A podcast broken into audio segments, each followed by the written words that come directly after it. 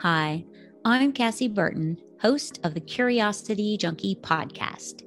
Today, you're listening to The Journey Inward, a mini-series of talks focused on reconnecting with our true inner self.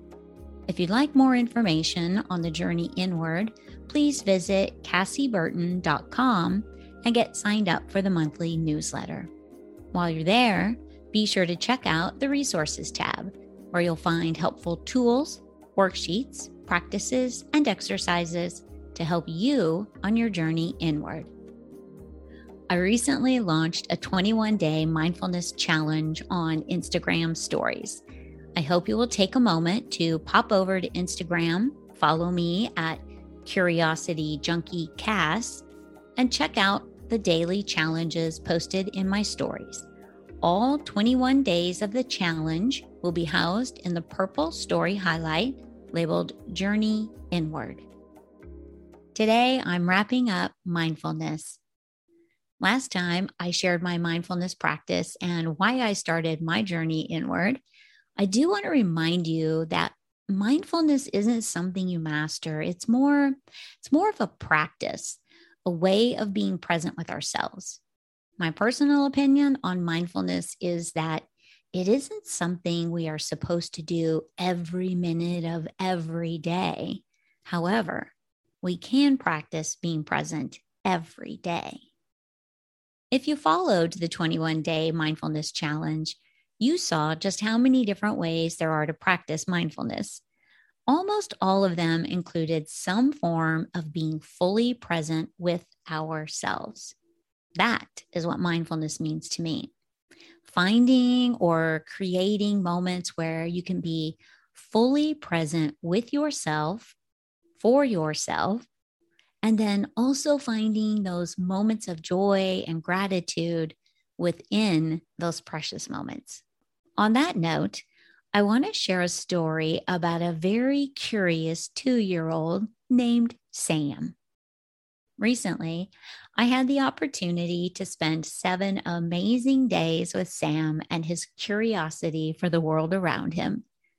I was in awe of the way he happily lived every moment in the here and now, fully present and mindful of what he was doing, completely dedicated to being mindful of whatever captivated his attention, whether it was a cicada crawling in the grass or figuring out how to blow soap bubbles so he could chase them and pop them, or learning how to drive a battery-powered monster truck that had been donated by a friend. Everything Sam did received his full, undivided attention, and I thought, why can't we all live like Sam? He was determined, he was curious, and he was discovering the world around him. He curiously would examine the slimy bubble mixture as he was learning how to blow bubbles, holding the bubble wand in one of his tiny hands and blowing until I thought he might pass out, but he didn't. Slowly, Sam learned where to blow and how hard to blow to make the tiny bubbles that he would then chase and pop, giggling in sheer delight. One day, Sam found a cicada crawling in the grass and wanted to watch it for a while. So we sat down, watched the cicada crawl, and eventually Sam's curiosity got the best of him. He needed to touch the bug. So he reached out his tiny finger and he began to touch the cicada's wings as he said the word soft. Now soft, of course, having no real meaning to a 2-year-old, and quite possibly is a word he only knows because the grown-ups use it when he touches the baby, the dog, or something smaller than himself. I will admit there was a point where I thought the cicada's eyes might pop out of its little head due to the pressure of Sam's air quote soft touch, but the cicada survived, and with his tiny little eyes intact, Sam and I watched as he crawled away that day. Every day, Sam wanted to be outside and in nature, exploring in his backyard. He was fascinated with the monster truck and he had no reservations about climbing up on the truck and curiously investigating its inner workings. It was wonderful to watch as he figured out how to tightly grip that steering wheel, pulling his little body and his short little legs closer to the pedal, all in an effort to make that truck move forward. Sam was truly living and enjoying the present moment. There was no concern for how he would be viewed or what others might think of his actions. No worries about the future or the past. No thought was given to what he looked like in his pajamas and his rubber boots, wandering around, exploring in his backyard. He was too busy living. He was too busy being curious. He was busy being in the present moment. And it was wonderful to watch Sam with his new baby brother. Of course, being a 2-year-old, Sam showed his love and intense curiosity for his new baby brother, Ben, by touching and poking every part of Ben's tiny little face, his hands, and his feet.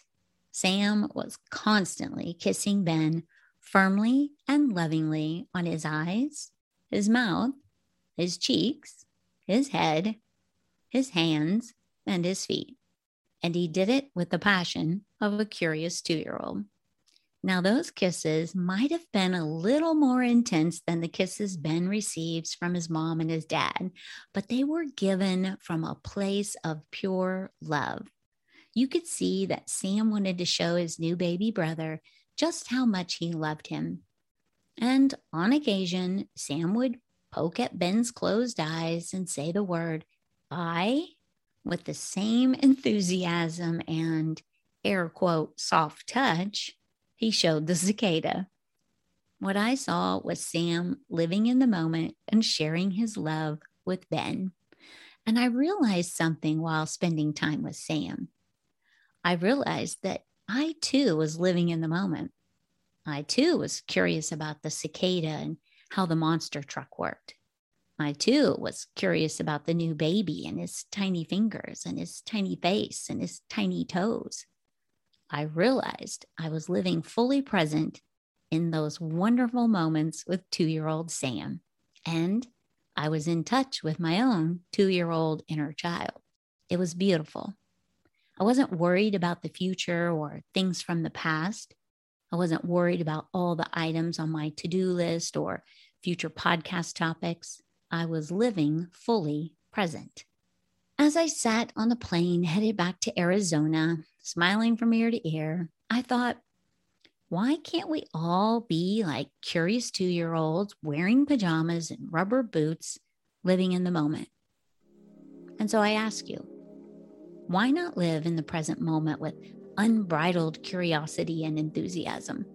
Why not have love and compassion for all things and see the wonder in the world?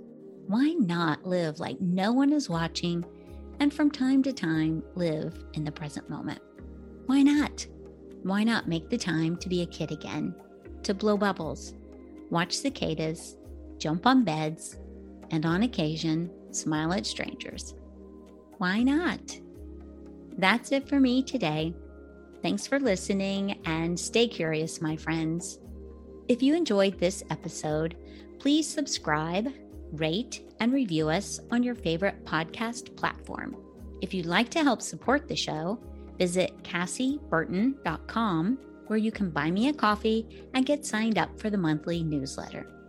Thanks again for your continued love and support.